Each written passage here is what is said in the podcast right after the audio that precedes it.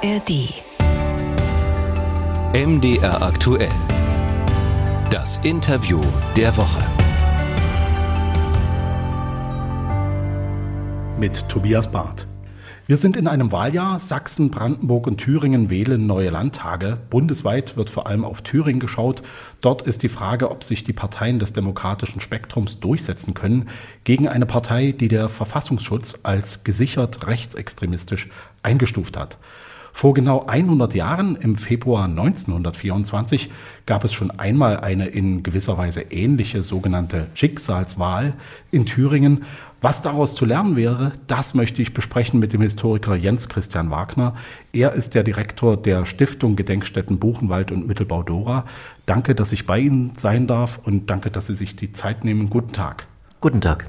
Als Schicksalswahl wird diese Landtagswahl 1924 bezeichnet weil sie die erste Wahl war, bei der in der Weimarer Republik eine rechtsradikale völkisch-nationale Gruppe massiv Einfluss auf die Regierungsbildung nehmen konnte.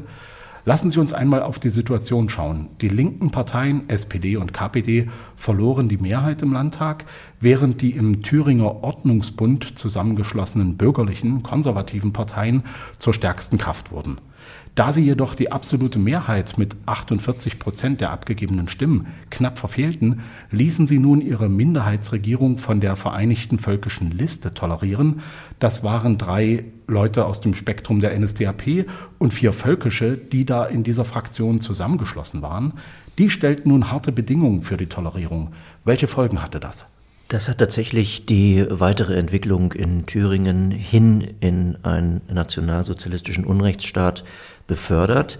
Die ähm, völkischen und Nationalsozialisten ließen sich ihre Tolerierung der bürgerlich-konservativen Koalitionsregierung des Thüringer Ordnungsbundes teuer bezahlen, unter anderem äh, indem in Thüringen als erstem Land im damaligen Deutschen Reich die NSDAP wieder zugelassen wurde. Sie war nach dem Novemberputsch in München von Hitler und Ludendorff verboten worden, reichsweit. Nun wurde sie in Thüringen wieder zugelassen. Zum Zweiten, indem ähm, erfolgreich die Nationalsozialisten durchsetzen konnten, dass der sozialdemokratische jüdische Präsident der Landesbank, Walter Löb, aus dem Amt gedrängt wurde und auch der jüdische Oberstaatsanwalt Kurt Frieders wurde aus dem Amt gedrängt was übrigens auch für das Bauhaus gilt, das aus Weimar verdrängt wurde und nach Dessau umziehen musste. Das heißt, es erfolgte ein massiver Austausch des politischen äh, Personals nach dem Wunsch der Rechtsextremen und der NSDAP. Und das, was sich in Weimar an, ja, an demokratisch Innovativen gebildet hatte, wurde aus dem Land Thüringen und aus der Stadt Weimar vertrieben.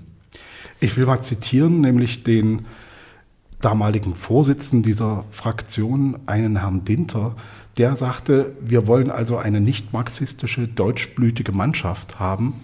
Da steckt ja schon ein profundes Maß an Rassismus drin. Oder das ist im Grunde ähm, das, was ähm, die NS-Ideologie ähm, auszeichnet, nämlich zwei ideologische Säulen. Das eine ist ein militanter, radikaler Antikommunismus, und es ist ähm, ein rassistisch aufgeladener, radikaler Antisemitismus. Und das kommt hier beides zusammen. Und in der Person des sozialdemokratischen ähm, Bankpräsidenten Walter Löb ähm, kam ja beides zusammen. Der war linker Jude. Und äh, insofern jemand, der den Nationalsozialisten ein Dorn im Auge war und der musste gehen. Und es ist im Grunde bezeichnend, dass die bürgerlich-konservative Regierung das mit sich hat machen lassen. Was passiert da in diesem Moment, wenn Antisemitismus von der bürgerlichen Mitte mitgetragen wird? Und was erzählt das für das heute? Im Grunde heißt es, dass rassistisches, das völkisches, das antisemitisches Gedankengut in die politische Kultur des äh, damaligen Landes Thüringen 1924 eingezogen ist und sich festgesetzt hat. Und das zeigte sich dann erneut 1930 mit der ersten Regierungsbeteiligung der Nationalsozialisten im Deutschen Reich, wiederum in Thüringen, dann in der Wahl des Nachfolgers von Dinter als Gauleiter der NSDAP, nämlich Fritz Saukel, zum Ministerpräsidenten im Sommer 1932, also auch, auch da wieder ein halbes Jahr vor der reichsweiten sogenannten Machtergreifung der Nationalsozialisten. Und dann war im Grunde der Januar 1933 mit der Machtübernahme der Nazis im Reich das Ganze für die Nazis in Thüringen eigentlich nur noch ein Kinderspiel, sich dann sozusagen in sämtliche Ämter zu hieven. Wir müssen noch mal auf die Vorgeschichte zurückkommen. Sie hatten es schon angedeutet. Nur drei Monate vor dieser Wahl hatte es den Hitlerputsch in München gegeben, nach dessen Scheitern ein Verbot der NSDAP. Nun konnten aber die Völkisch-Nationalen in Thüringen sehr schnell ein Kippen dieses Verbotes erzwingen. Und was passierte dann daraufhin in Thüringen mit der NSDAP? War das so eine Art Rückzugsraum plötzlich? Die Nationalsozialisten haben Thüringen immer als Schutz- und Trutzgau bezeichnet, also tatsächlich als eine Region in Deutschland, in der sie besonders stark waren.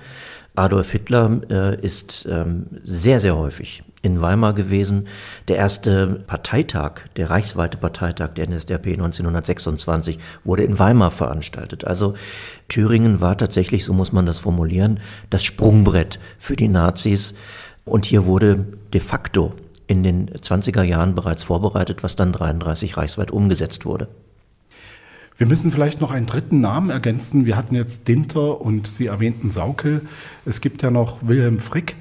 Das war auch so ein wichtiges Bindeglied, weil er war der erste nationalsozialistische Minister eines Landes, wenn ich jetzt richtig weiß, 1929 gewählt und dann 30 tatsächlich ins Amt 30 gekommen. 30 ist die Regierung ins Amt gekommen, ja. Und äh, Frick war Doppelminister, also Superminister, so könnte man das mit heutiger Terminologie äh, sagen. Er war Minister für Volksbildung und Innenminister. Und das waren tatsächlich zwei Schlüsselressorts, die es den Nationalsozialisten erlaubten, ihre Macht 1930 zu festigen in Thüringen. Das Innenressort ist für die Polizei zuständig und Frick machte sich sofort daran, sämtliche hohen Polizeioffiziere auszutauschen, republiktreue äh, Offiziere auszutauschen gegen Nationalsozialisten. Und die blieben auch im Amt, nach, äh, als er im April 1931 zurücktreten musste. Dann gab es vorübergehend wieder eine nicht von den Nationalsozialisten getragene Regierung, aber diese Nationalsozialisten bei der Polizei blieben im Amt. Und äh, Frick setzte als Volksbildungsminister durch, dass der Kulturbereich und der Schulbereich nazifiziert wurden. Im Kulturbereich hieß das zum Beispiel, dass die Kunsthochschule, die Nachfolgerin gewissermaßen des Bauhauses in äh, Weimar, dass die unter neue Leitung kam von Paul Schulze-Naumburg, einem völkischen Chefideologen und Vordenker der Nationalsozialisten, der dann hier in Weimar einzog. Vorher hatte der in Saaleck an der, an der Saale gelebt. Und im Schulwesen hieß das, dass Curricula geändert wurden und im Grunde die Schulausbildung bereits ähm, 1930 in Thüringen sehr stark durch nationalsozialistische Ideologie geprägt war. Frick sammelte hier gewissermaßen erste Regierungserfahrung, ein Jahr lang in Thüringen, 1930, 31. Das machte er ganz offensichtlich in den Augen ähm, des Parteichefs Adolf Hitler sehr erfolgreich. Und deshalb ist es kein Wunder, dass ausgerechnet Frick 1933 dann zum Reichsinnenminister ernannt wurde. Das ist das Interview der Woche bei MDR Aktuell. Ich spreche mit Jens Christian Wagner, Historiker und Stiftungsdirektor der Gedenkstätten Buchenwald und Mittelbau Dora. Sie haben sich ja über viele Jahre intensiv auch mit der sogenannten Täterforschung beschäftigt. Was waren denn das für Typen? Warum waren sie so populär? Beziehungsweise was lässt sich sagen über ihre soziale, familiäre Genese? Äh, kann man das sozusagen auf einen Nenner bringen? Eigentlich kann man die nicht, ähm, da kann man wirklich nicht generalisieren. Das waren sehr unterschiedliche Leute. Die, diejenigen, die in den 20er Jahren ähm, äh, politisch ähm, in Erscheinung traten, waren überwiegend Personen, die ähm, im Ersten Weltkrieg ähm, Gewalterfahrungen äh, mitgemacht hatten. Das hat sie sicherlich geprägt. Äh, stark geprägt hat sie natürlich auch die Kriegsniederlage 1918 ähm, was viele als nationale Demütigung und auch als persönliche Demütigung wahrgenommen haben. Sie waren geprägt von der sogenannten Dolchstoßlegende, also der Behauptung der deutschnationalen und völkischen das äh, deutsche Heer sei im Grunde ungeschlagen gewesen und von hintem sei ihnen von Linken und Juden der Dolch in den Rücken gestoßen worden. Ähm, in Wirklichkeit ähm, ähm, seien sie gar nicht besiegt worden, was natürlich äh, Blödsinn war. Der Krieg war verloren und diejenigen, die Deutschland äh, in den Dreck gefahren hatten, das waren die deutschnationalen Generäle in der obersten Heeresleitung um Hindenburg und Ludendorff, ähm, die es dann aber ähm, der angeblichen jüdischen Verschwörung in die Schuhe geschoben haben und den Kommunisten und den Sozialdemokraten.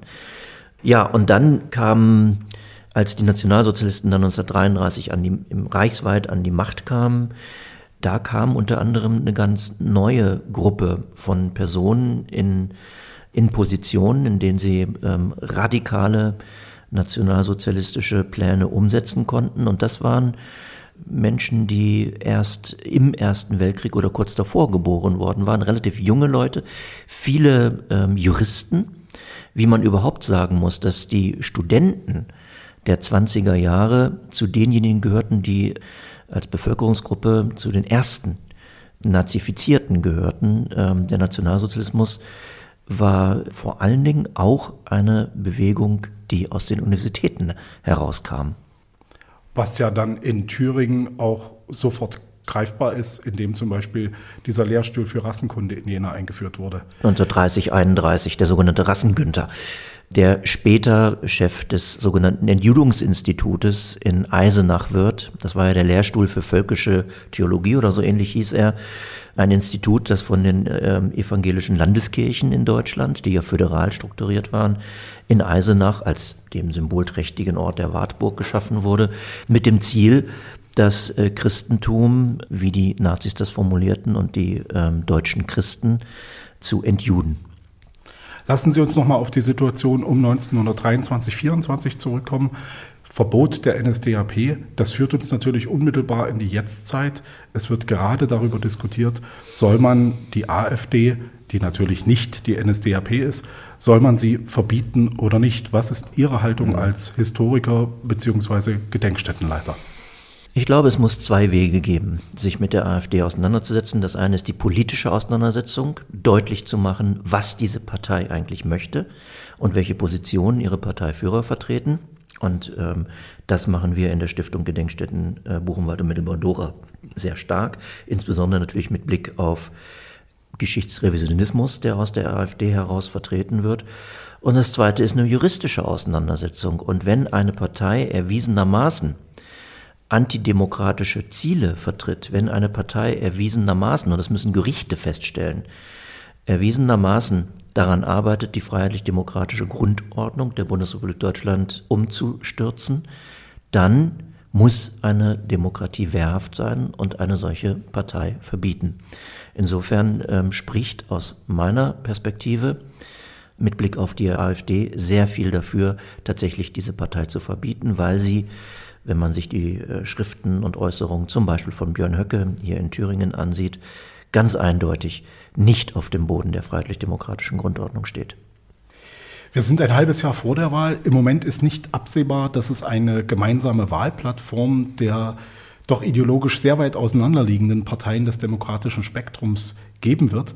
Andererseits mehren sich die Aufrufe in diese Richtung. Wäre so eine Plattform ein sinnvoller Weg, um eine Regierungsbeteiligung von Rechtsextremen zu verhindern? Also von, von irgendwelcher Form von Parteienbündnissen halte ich ehrlich gesagt nicht viel.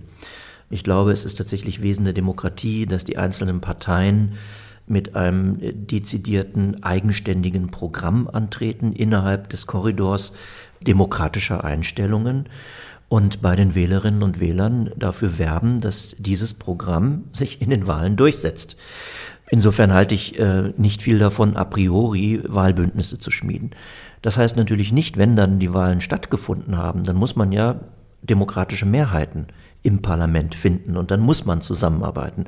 Und da müssen meines Erachtens alle über ihren Schatten springen und äh, gegebenenfalls auch Bündnisse eingehen, die bei manchen derzeit noch auf ideologische Vorbehalte stoßen. Also, um es ganz konkret zu formulieren, meines Erachtens macht die CDU einen Fehler, wenn sie sich gegenüber der AfD genauso abgrenzt wie gegenüber den Linken und damit ähm, AfD und Linke gewissermaßen gleichsetzt. Die Linke in Thüringen, hier allzumal mit einem Ministerpräsidenten Ramelow, den man genauso gut als ähm, Sozialdemokraten oder vielleicht sogar als äh, linken Christdemokraten bezeichnen könnte, jedenfalls nicht als irgendeinen radikalen Kommunisten oder dergleichen. Die Linke steht in Thüringen hundertprozentig auf dem Boden der freiheitlich-demokratischen Grundordnung. Und meines Erachtens muss dann in einer Situation, wenn man anderweitig keine demokratischen Mehrheiten im Parlament findet, eine Zusammenarbeit möglich sein. Etwas anderes ist, ist die Zusammenarbeit mit der AfD. Das ist eine Partei, die geschichtsrevisionistische, rassistische und antisemitische Positionen vertritt, die mit unserem Grundgesetz nicht vereinbar sind. Und da muss jegliche Zusammenarbeit ausgeschlossen werden. Zum Schluss noch die Frage, es gibt ja diesen Spruch, History will teach us nothing. Ist das so oder können wir tatsächlich was aus der Geschichte lernen? Naja, äh, wenn ich nicht dem Gedanken anhängen würde, dass man aus Geschichte lernen kann, dann würde ich diesen Job nicht machen. Ich glaube, jeder Historiker, jede Historikerin ist überzeugt davon, dass man aus Geschichte lernen kann, weil sonst brauchen wir dieses Fach überhaupt gar nicht. Also, wir können aus Geschichte lernen, wenngleich uns natürlich die Gegenwart zeigt, ähm, dass ähm, das Lernpotenzial noch viel Luft nach oben hat. Äh, wenn man sieht, ähm, was es an Kriegen in der Welt gibt, äh, wenn man sieht, äh, in wie vielen Staaten es massive Menschenrechtsverletzungen gibt, wie Rassismus und Antisemitismus sich verbreiten und vor allen Dingen, wie äh, in den letzten Jahren auch äh, Fake History, Fake News, ähm, und autoritäres Denken sich ja weltweit verbreiten. Das ist ja ein weltweiter Trend. Also manchmal kann man den Glauben daran verlieren, dass aus Geschichte gelernt werden kann. Aber ich sehe meine Aufgabe darin, mit einer sauberen, quellengestützten, wissenschaftlich fundierten Auseinandersetzung mit der Geschichte dazu beizutragen, dass genau diese Auseinandersetzung mit der Geschichte die Grundlage unseres demokratischen, unserer demokratischen Selbstverständigung ist. Gerade mit dem Blick auf den Nationalsozialismus und die Verheerungen, die damit einhergegangen sind. Denn eins muss man deutlich sagen, eins unterscheidet uns von den Menschen vor 100 Jahren, also den Menschen des Jahres 1924. Wir wissen, wie das ausgegangen ist. Sagt der Historiker Jens Christian Wagner. Vielen Dank für das Gespräch. Ich danke Ihnen.